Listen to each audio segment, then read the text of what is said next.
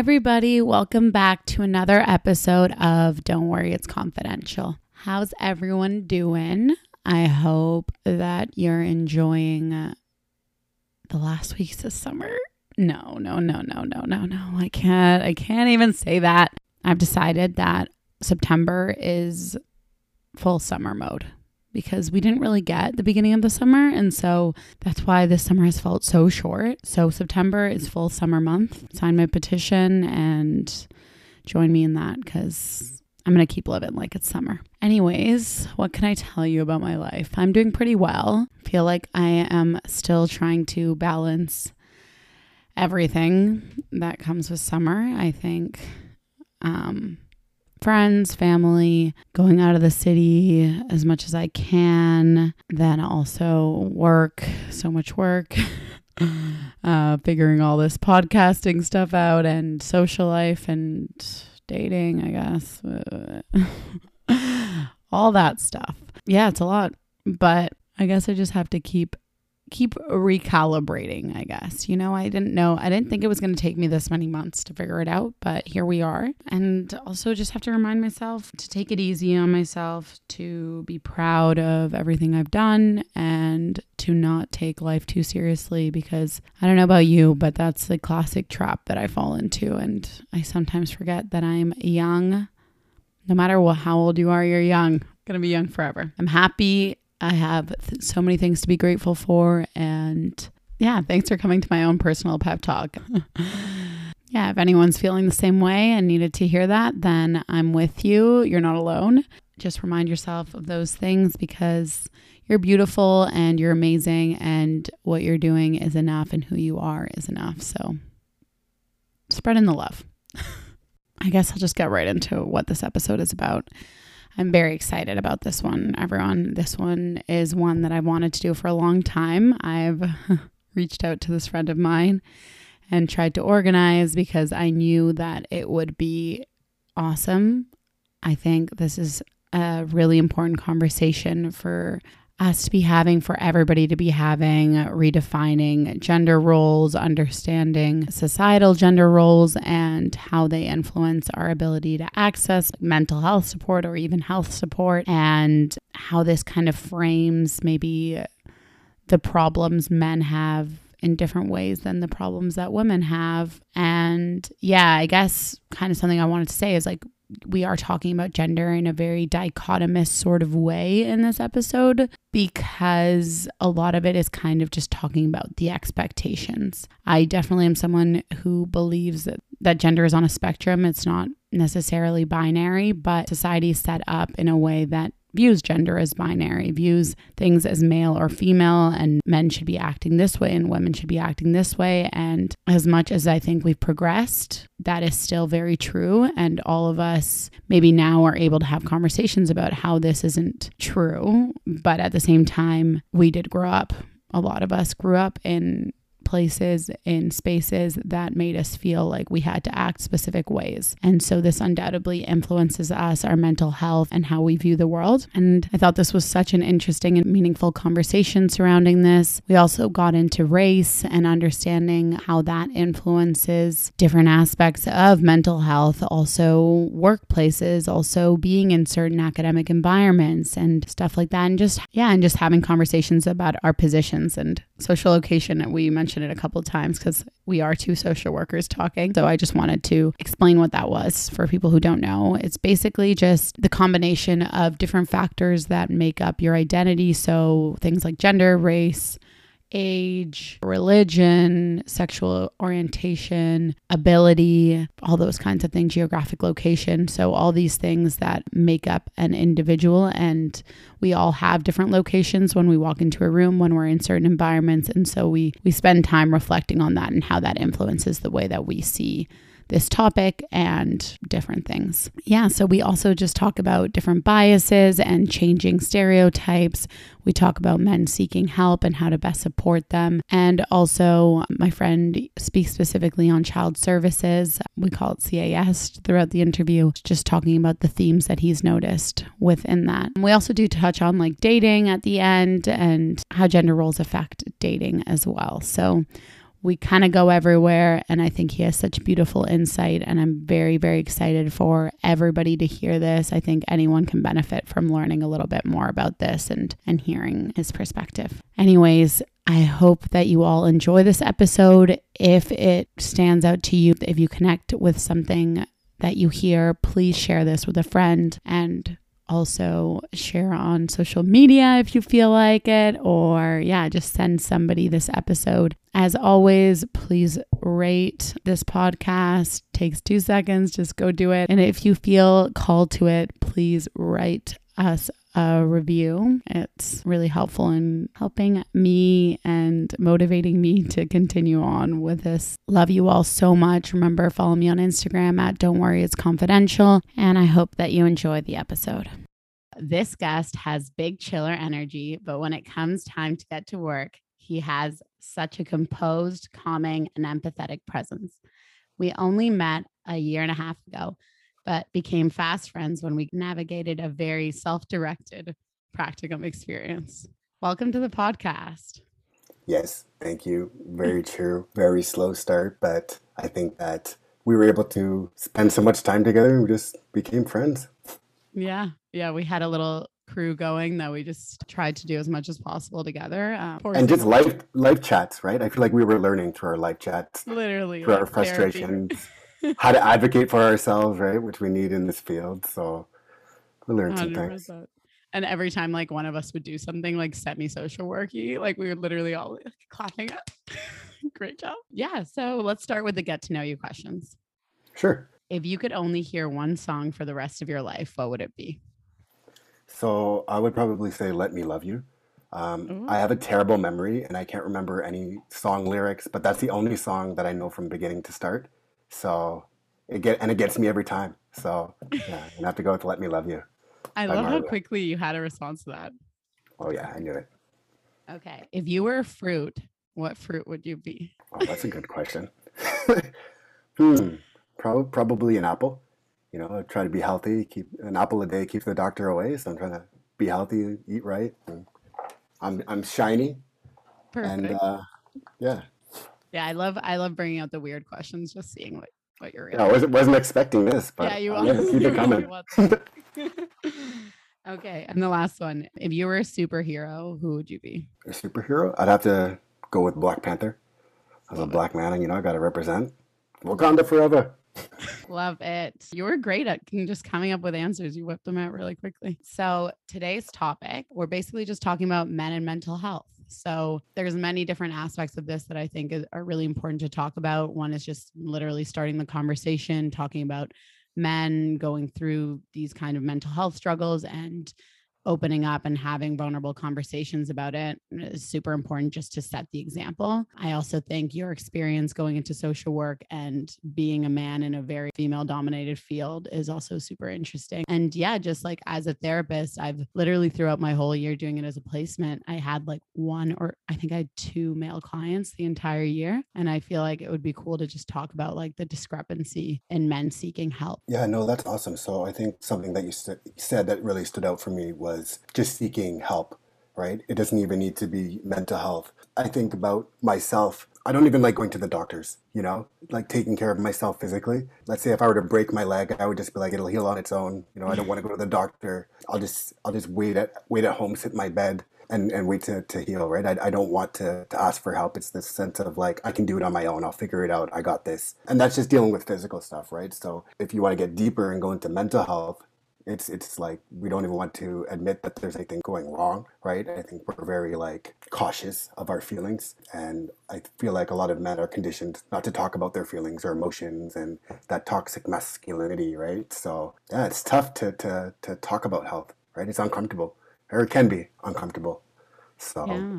Yeah, I mean that's so interesting to hear you say that because it's obviously like so different being a woman and having like this kind of open emotional conversation be maybe at the forefront of conversations and obviously like I'm particularly like that because I'm in this field but it's it's such a different thing and and for you personally how do you think you've kind of navigated like having that resistance but then going into doing this? So I feel like I wish that I had I'll refer to it, I guess, as like emotional intelligence when I was younger. I used to conform to a lot of those gender stereotypes, I guess, right? I didn't want to talk about anything that was going on. I would just kind of brush it under the rug. And I didn't talk to anybody about my feelings. My guy friends, we just talked about superficial things. Females, we did, I was kind of like reserved, I guess. I, I, I didn't really try and talk about my emotions.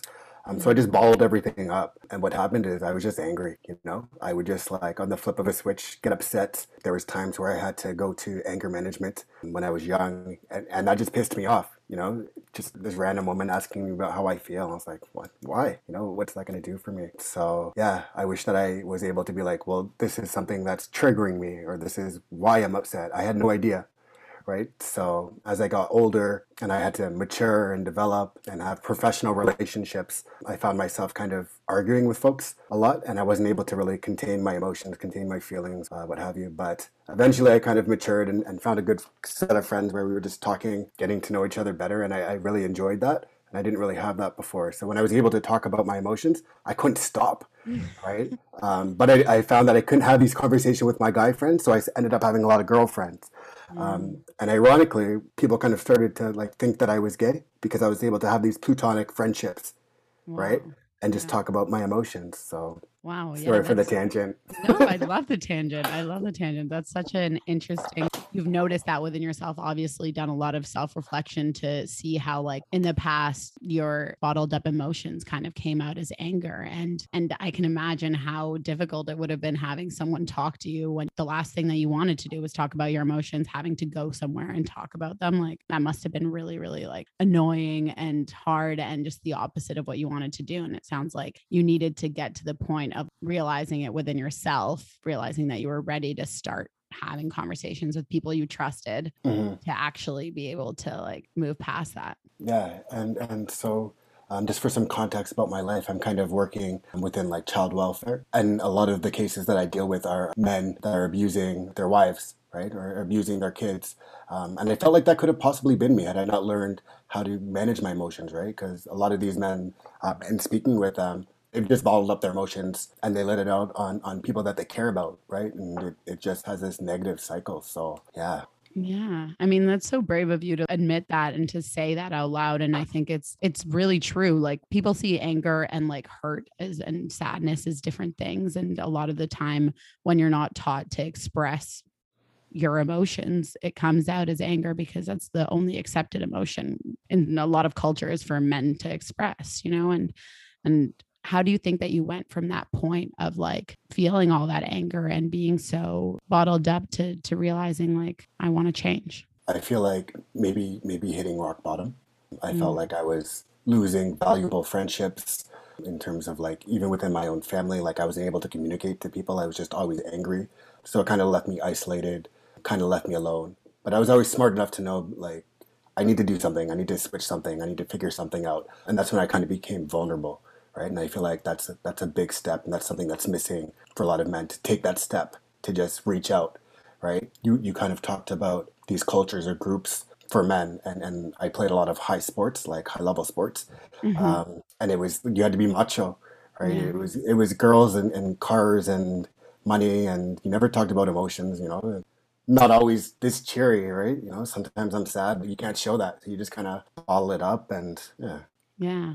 And you spoke earlier about how, like, when you started sharing, when you started being vulnerable with people and making girlfriends, like, people thought you were gay. And how did that, how did that feel for you?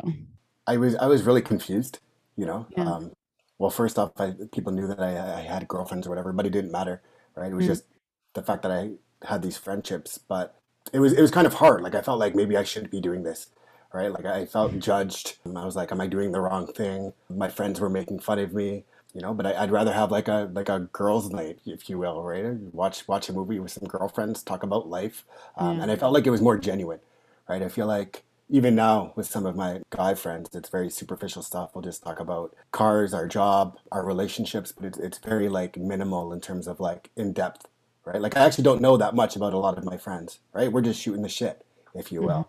Mm-hmm but I don't mm-hmm. know that much about them because they're not vulnerable, don't want to talk about hard things that are going on. So, with that said, though, I, have kind of noticed that I feel like male relationships last a little bit longer because they're not getting into the emotions, mm. right? So, do you have any thoughts on that as a as a woman? yeah, I mean that's super interesting. I guess when you get into deep emotions, then you maybe find out like conflicts or things that are are like different between you and that person. And so there might be a chance. I don't know. I mean, I have a lot of friendships that have lasted a long time, but I do, I've also seen some friendships that, yeah, since you do get into the deep stuff, there's not really like a, a level of distance between you. It's a closeness right away. And when you get close right away, then there's more room to fall, I guess, downward, you know? Mm-hmm. Yeah. I think. Which, which, go ahead. Sorry, which which makes me think about trust too. To answer your previous question a little further, is like mm-hmm. I just didn't trust anybody. Like mm-hmm. I, I didn't want to tell anybody my feelings. I was like, if I tell this person that like that one thing, they might tell a bunch of people, and all those people will be able to see me. So I didn't have that one person that I could that confidant. No matter what I tell them, they'll, they'll keep it to themselves. I was just like, no, everybody's out to get me. They'll they'll all make fun of me, and it was really hard. So yeah, yeah. I mean, we all need to have people that we can fully trust. Like that's such an important fundamental thing to make us feel safe and secure in our lives and make us feel okay. But at the same time, like you described earlier, like clearly you were in circles, and I think this is applicable to so many people that were basically telling you that sharing and that connecting with people and that trusting and like that kind of stuff was not not right when you were getting closer to certain relationships it was like oh no keep it keep it at the surface level or yeah that kind of stuff and it makes sense why you were hesitant to do it mm-hmm. how do you think that you were able to take that like brave step to become more vulnerable even when it was like you were getting made fun of and all that stuff I, I think it was the trust piece. I felt like I had a few friends eventually that when I had those deeper conversations, we were able to establish a sense of trust. And I just felt a little bit more comfortable and like I had nothing to lose and that I was being myself, being honest and not worrying about like popularity or anything like that or what other people think. And just focusing on, on myself and what I thought made me happy. But I think when we're younger, we're just trying to people please and, you know, just get through. Right. So yeah, for sure. I think it's something that comes with maturity and like just growing up. But I, I also think sometimes it is one of those things that it's uncomfortable and like really scary until you get past that certain point and then you reap the rewards, right? You are able to enjoy the benefits and and feel close to the people and feel vulnerable and feel like happier in that way. So it was worth it. And, and another reward I think too would be like I was able to develop really, really strong relationships mm. right? As, as opposed to those service level ones. I had a, a, number of strong relationships, just people that I can depend on. And as I've gotten older, it's kind of dwindled, but the, the friends that I do have, I trust. Um, there's a reason, there, there's purpose, they add value to my life. Yeah, and they're there. yeah, I love that. And from like, I guess, high school and when you were sort of realizing all these things to be deciding to become a social worker, how did that journey go for you? Honestly, funny story. I actually had no intention of like helping people or social work. Um, that wasn't that no no that wasn't a part of my like life trajectory. I wanted to become like a pro athlete, right? I was going to become a professional soccer player. That was that was my goal. However, I didn't do too well in education, so um, I could I couldn't really make it that far. Yeah, and as I got older, my my bones kind of started to get a little older, so get a little rustier. Started realizing that hey, I probably um, if I haven't got scouted yet, it probably won't happen. So I focused on on going to college. I made it to Police Foundations with like a 51 average, and I was so excited. Started to apply myself. However, the Police Foundations wasn't for me, so I went back to upgrade my my high school credits or whatever, and I was just going to become like a personal trainer. I was like, yeah, I, I like to work out, so that's what I'm going to do. But my English professor um, at the Adult Learning Center was like, hey, like, you're pretty smart. Have you thought about university? And I was like, whoa, whoa, university, this guy, no way. So I ended up, I don't know, whoa. so I ended up trying to go to university, but I had no idea what, what to do for, right? I thought kinesiology, I was very athletic. So I was like, okay, that's goes together. But the guidance counselor and, and my English teacher actually was like, you're really kind, you're really soft spoken. I've, I've seen the way that you kind of are with the younger kids because I was a bit older at the time. They're like, you should work with kids. And I was like, all right, like I'm just gonna shoot shoot my shot basically. Mm-hmm. So I ended up going to Ryerson for child and youth care, and it was there that kind of started my my helping journey and figuring out about myself and reflecting. And I've never reflected before in my life until university, but it, I think it's a powerful tool. So landed me here. Wow. I love hearing about different people's journeys into like what they're doing. And I think what really stands out to me there is just hearing those like teacher, that teacher that you had, and then the guidance counselor supporting you, because I feel like that's so important. Like it's those people that really do pivot people's trajectories and like make them realize their potential and something that you you hadn't even looked at in yourself or even realized about yourself. You were able to start like on that journey and take the step in that direction, seeing that somebody else believed in you. Hmm From hearing that, I guess maybe I'm like projecting kind of my sort of experience because I feel like I I didn't really like know either that I was like had a this type of potential and then until like I had a teacher sort of say this to me so we had kind of similar stories. I wonder like how your other like teacher slash growing up experience was like where you put it like I felt like I was kind of put in certain boxes sometimes and I'm and I feel like that that happens all the time especially for athletes. Yeah, sure. So I think going back to high school, I think it was like really traumatic, like looking back, but talk about it anyway, safe space. Um, a lot of my teachers made me feel like I was really stupid, right? Like I was just a dumb kid, and I and I internalized that. I believed that, believed it, and, and I really um, used it as a crutch. Um, I had an individual education plan, like I had a, a, a learning disability, so I was just like, yeah, like I'm just gonna write um, my tests in in the resource room, and I'm probably gonna cheat, right? Mm. Um, oh, I probably shouldn't have said that. I've gotta cut that. But um, Your teachers come back and like find you. But um, yeah, they, they they they labeled me kind of as dumb, and I just kind of went with it, and that was my thing. And I was a lot smarter than what they thought I was, and I just listened, right? And they would kind of speak to me like I was stupid, and I was like, these people really think I'm stupid. I'm just gonna go with it. But I was able to pass all my classes. Like I didn't do well, but I, I didn't have to go to all my classes and and perform. But it was kind of like they made me feel like I shouldn't go to classes, right? Like I wasn't gonna do much with my life. I remember there was another professor that had called me Tupac for those that don't know or can't tell, I'm, I'm a black male. Um, I was like, this is so racist. You know, this this guy is calling me Tupac for no reason. Um, he said that I was ghetto, and I was like, can you can you say this to students, right? But I was in a predominantly white school, so who, who was I going to tell? What was I going to say? And then another experience too. I remember, so I took. Do you remember college mixed and, and Yeah. Those whatever. So I was taking college grade nine and ten, and I was like, they only care about grade 11 and grade 12 so i'm going to apply myself in grade 11 and 12 that was my plan Mhm. uh, and in grade 10 i had a science teacher and, and she didn't like me too much i didn't do very well i was like the class clown yeah i think we just never saw eye to eye but i was like you know grade 11 i'm going to go to university i'm going to be smart like all the other kids so i took a university science class and it was the worst feeling of my life i remember her being like so i don't want to say any names or, or any specific people but if anybody like got under a 70 in, in college or university level, like grade 10, uh, I don't think this is the place for them. And she just kept on going on about like this isn't a good place for students that aren't ready to put in the work. And I was like, you just killed my dreams, man. Like, and I knew it. I stood up. I was like, "You're talking about me?" And she's like, "I don't want to to say names, but." And I was like, "Okay." And I walked out of the class, and that perpetuated my my negative Of behavior. course. Right? And I was like, "I- "I'm an idiot." This lady says I'm an idiot. Like, why go to university?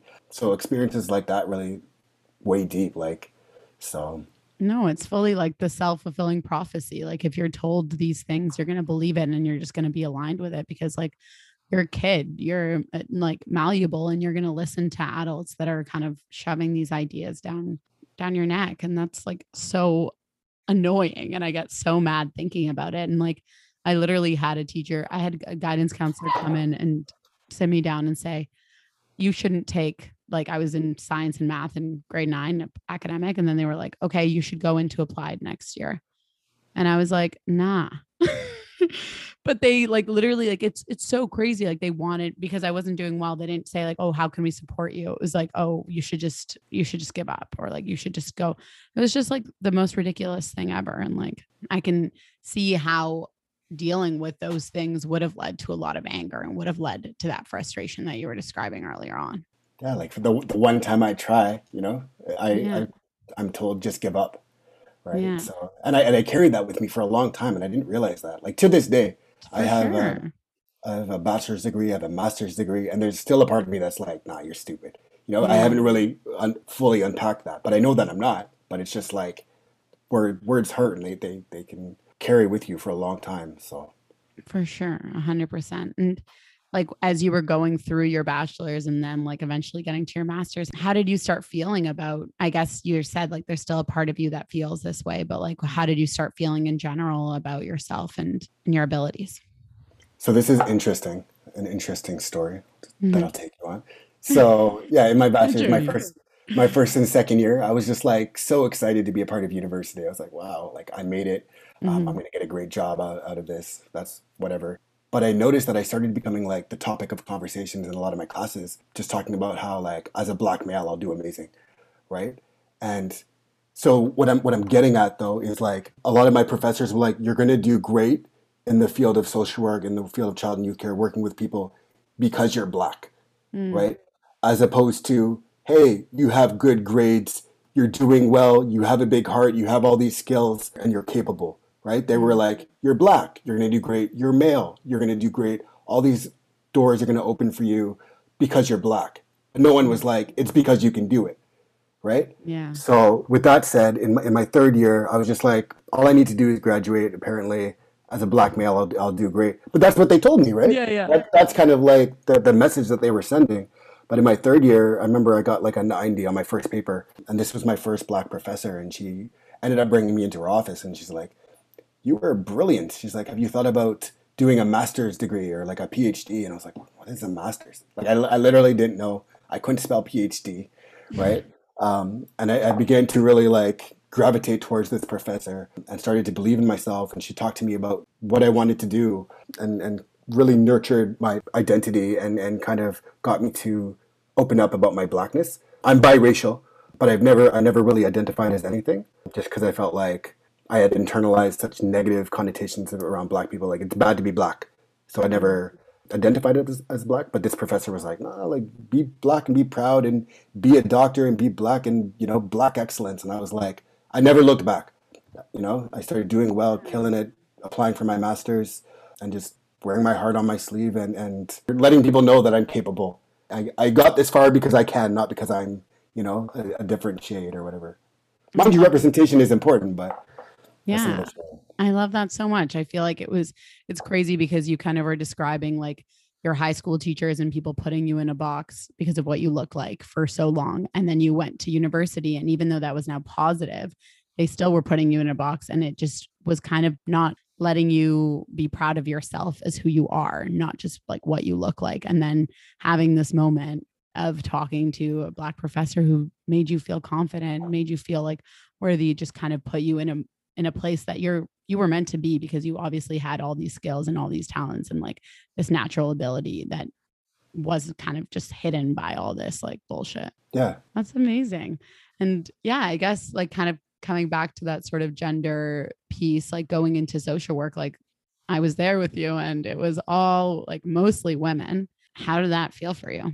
So I feel like it actually really, really helped me because literally for the last six years of my my uh, my bachelor's and my master's, it was predominantly women. Yeah. Right. And we were talking about difficult subjects, and they would talk about it in a way that was different than I would than had I been talking about it with my boys. Mm. Right. And I felt like I learned, and I might be generalizing here, but I kind of learned these these ways of communicating that I feel like females are really good at in terms of like the emotion behind it and the reason behind it, um, and coming from a caring place in your heart and like being vulnerable and sharing their experiences. And I feel like that's kind of what made me a really good social worker is like leaning on my experiences. However, I didn't feel comfortable about talking about it without seeing the, the, the women around me doing it, if that makes sense. So yeah, you were able to sort of pick up on like some skills that you didn't have before or you weren't allowed to like tap into before and then apply them. And they were like obviously like very important skills to have in this field. Mm-hmm yeah, I think it shows how important it is to kind of surround yourself with different people so that you can learn different skills that maybe like you have, but are, are kind of like buried or, or stifled by other things. Mm-hmm. Yeah. And I remember in a class last year, you described your experience in like CAS and just being a black man and walking into like certain environments and being like not fully like respected and stuff like that. Like, or I, I, don't want to put words in your mouth. Can you? Oh, that's you're right. uh, I, I, guess I had to like code switch a lot of my life. So code switching is like I, I would talk the way that essentially white people talked. I wouldn't dress comfortably. Like I like to wear sweatpants and stuff. And I was like, they're gonna judge me, right? They're gonna think I'm a, I'm a hoodlum or something like that. So I had to wear like dress pants. To I don't know if you noticed, but I always tried to dress pretty nice. You know, I'm, I'm not the Oh, best in fashion, I but I, I tried to dress presentable, right? Um, and I was doing that out of like safety to protect myself, so that people Mm. weren't judging me and that I I belonged with you guys. Yeah. That's a lot to have to deal with. Like it's it's I think it's important to kind of like talk about those things because I think people who are in the majority or like not in the majority because that's not even a real thing. It's like it are like the the norm whatever that people expect people to be in certain environments and like it's cool to hear about your experience and how stupid that is so that we can change environments to make everybody feel like they fit into it Mhm. and it, you did like adjust yourself to fit into these places right and when you were there like did you feel like you were accepted I would say like yes and no. So Mhm. a part of me felt accepted because I felt like people were trying to understand. However, I felt like a lot of people still were uncomfortable in having those conversations about race or gender and stuff like that. And and I feel like that's just as like bad, right? Not acknowledging it or not talking about it. It's just awkward. And and we're we're in a time where people are talking about anti-black racism and they looked to the black folks to teach everybody and it's like there's 30 of you and you know there might be one other black person in my class and, and you want us to like be vulnerable and share our experiences and you may not even understand validate right? So why why would i put myself out there only to be like well like, does it exist? Does racism exist? Um, i remember one of my classes i was sharing an experience where i was assaulted by a police officer right which which police violence that happens yeah it, it happens a lot more for, for black men. And I remember one of the white women were like, white ladies, classmates, whatever you want to call her, was like, well, not all cops are bad. Um, and it really just like made me feel like so small, took away from like me being able to share my experience. And I never said that all cops were bad, but it was just like, why would I share something that vulnerable to be Yeah. shut down that quick? Like, let's talk about it. Right. And then we can get to this compromise where like I'm, I never said they're all bad. I'm just sharing my experience. But yeah. Yeah. I mean, that's like so frustrating and terrible to think about, even in like an environment where like we're literally there to learn to help support each other, to validate each other's feelings and experiences. And then having you be vulnerable, you share something that must have been traumatizing for you. And having that response is just like, it shows like the need for these conversations the need for people to to look in the mirror and to like understand why are you saying that like why did you feel the need to to clarify that not all cops were bad like in that situation and and yeah it's just like i just, i can't imagine how frustrating that must have been Yeah, I mean, it was interesting. I just shut down. I was like, I'm not going to win this one. Um, Yeah. I don't know what to say. But it was it was nice to see like my professor, other students kind of stepped in because I think they noticed what was like that it was wrong or like Yeah. maybe not the not the time to say that. So that was nice to have some support because yeah, yeah felt valued, I guess, or like yeah heard.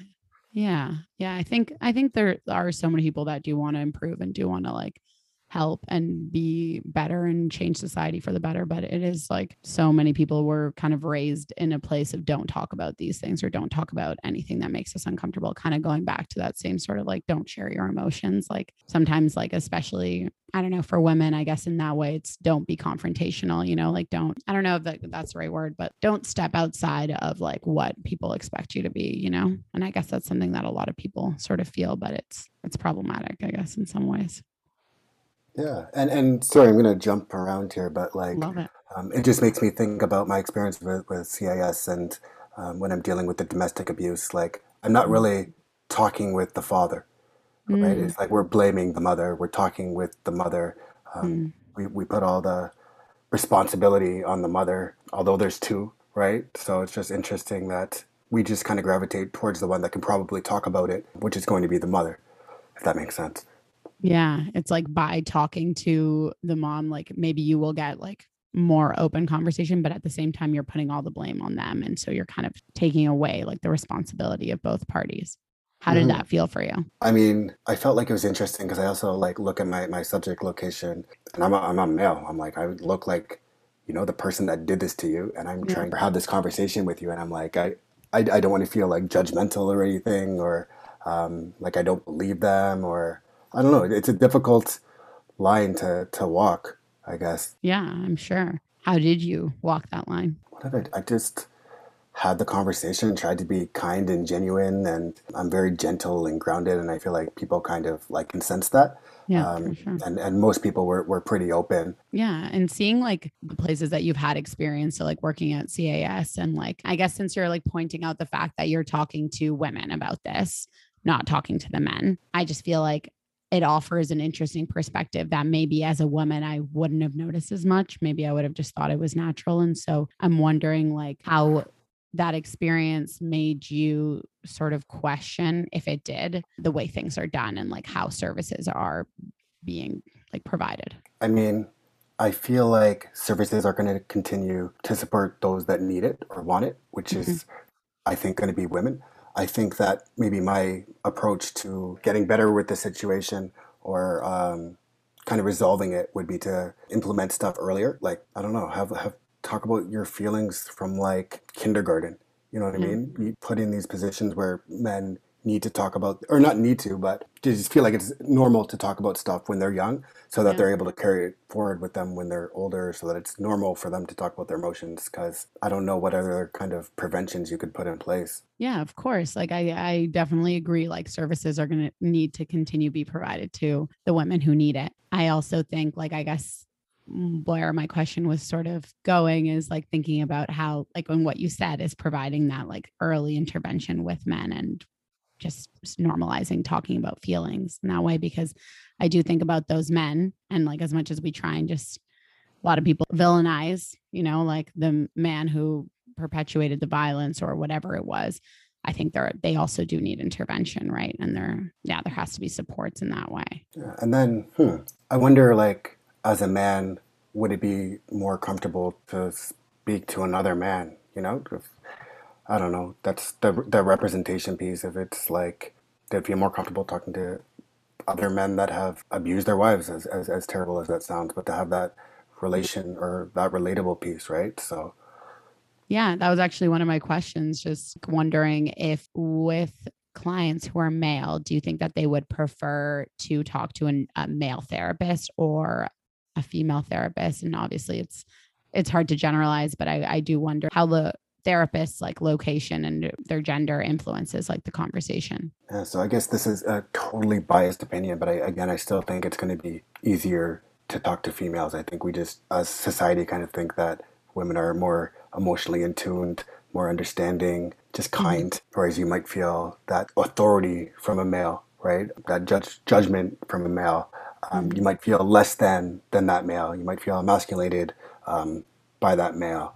They may not be as like perceptive or, or showing their their body signals, like you know, nodding. They might just be staring at you blank face because sometimes men don't show emotions, right? So I think it could be uncomfortable. And then to bring it back even further, I feel like a lot of men, and this is again my biased opinion, but have really strong relationships um, with their mom, right? So I feel like you feel you feel comfortable kind of reenacting that. So having a conversation um, with an older lady that mm-hmm. somehow weirdly reminds you of your mom, or mm-hmm. you know, Yeah. just has that mother that has that motherly nurturing way about her. So Yeah, no, totally. That makes sense.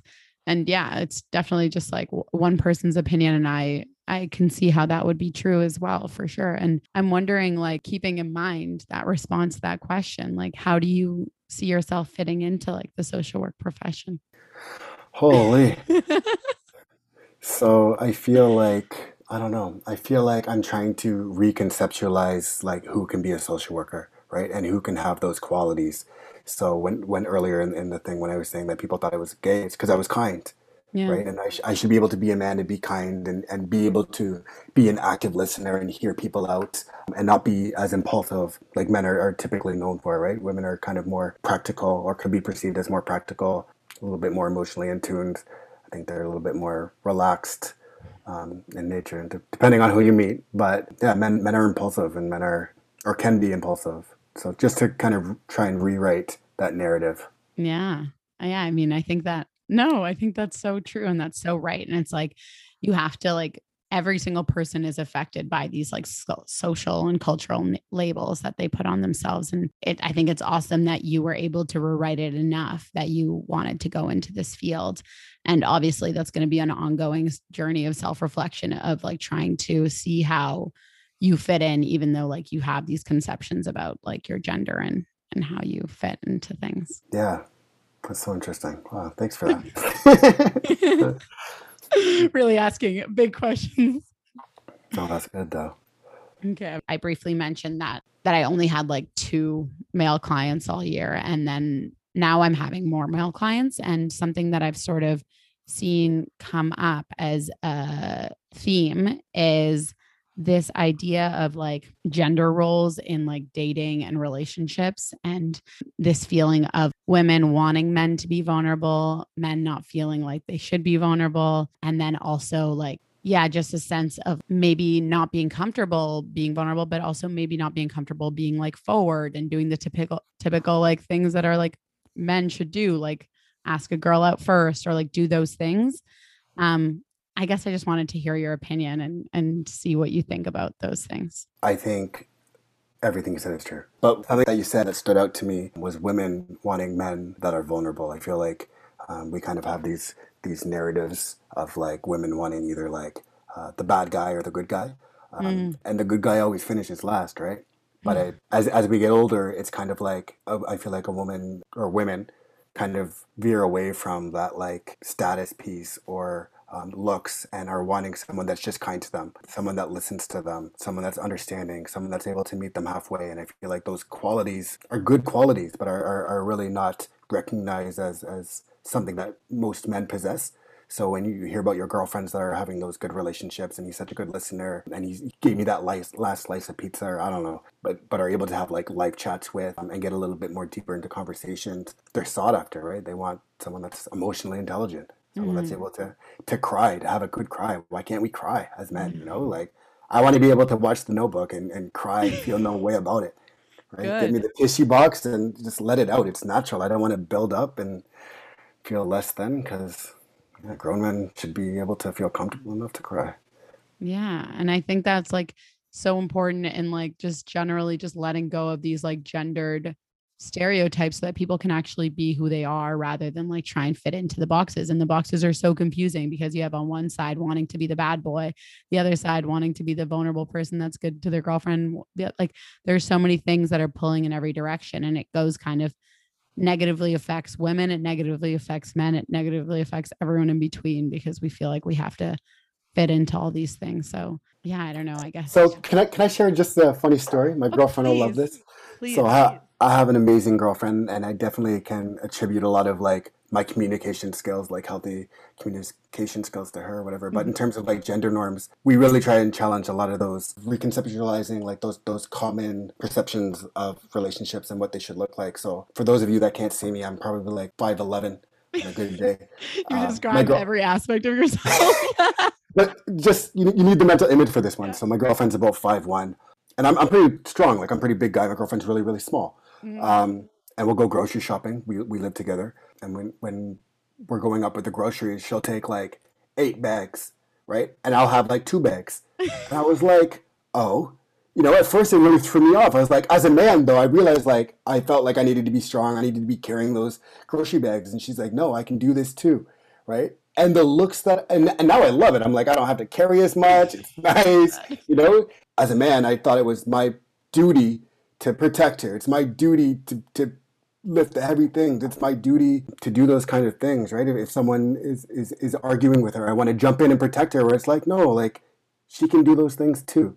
Right. So we mm-hmm. try and challenge those, those stereotypes and yeah, she's that's like, I can amazing. do it too. Right. That's and, amazing.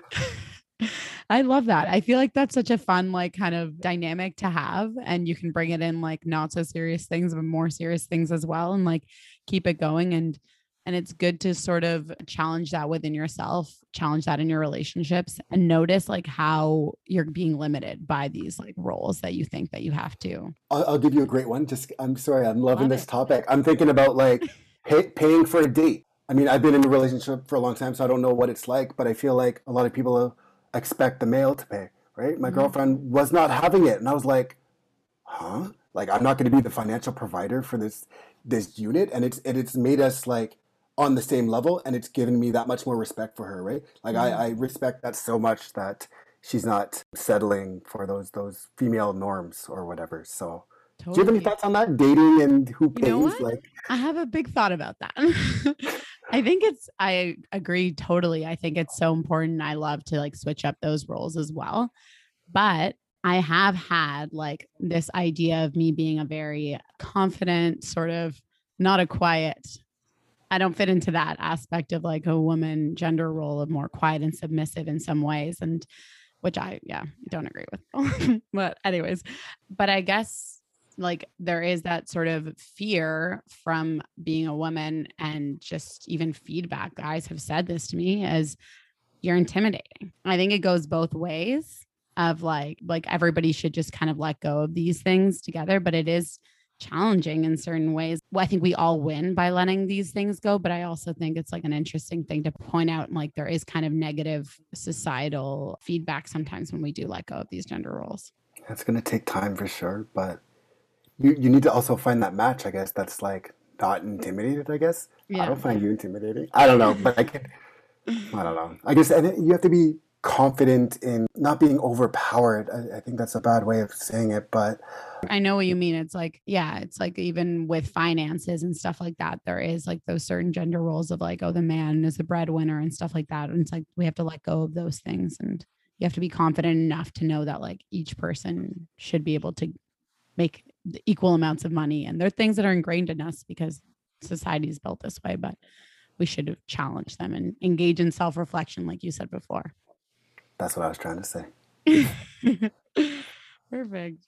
Well, I feel like I got to most of my questions. Do you feel like you have anything else in this topic that you would like to mention? No, that was great. Amazing. Wait, wait, last thing. I have a final question I ask everybody. It's if you wake up in a bad mood, if you're having a bad day, what's something that you do to help yourself feel better? I put on like silly music and just kind of dance with my partner or by myself and just moving. I just I can't be mad when I'm moving and it just it just makes me laugh and then I'm usually okay. I love that. That's a great yeah. answer.